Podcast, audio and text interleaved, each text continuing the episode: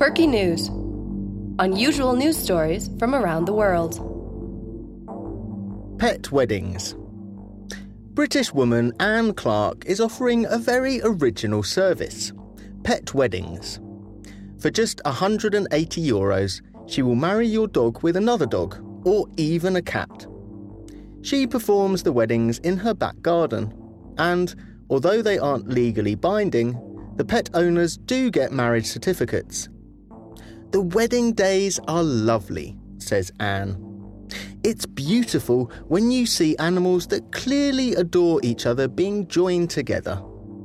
Just recently, she married a pair of rabbits. Anne and the wedding guests wore bunny ears for the occasion.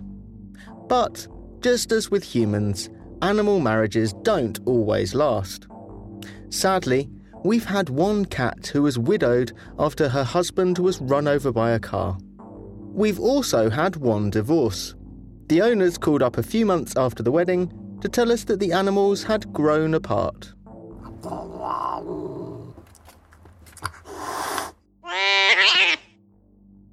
Reading in prison. Prisoners often have their sentences reduced for good behaviour. But now, in Brazil, inmates can get out of jail early by reading books.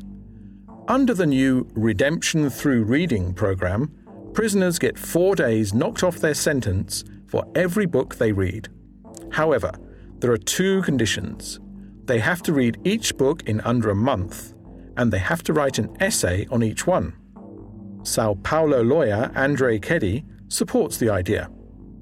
This way, a person leaves prison more enlightened and with an enlarged vision of the world.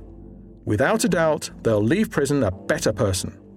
The list of books includes the classics and works of philosophy and science.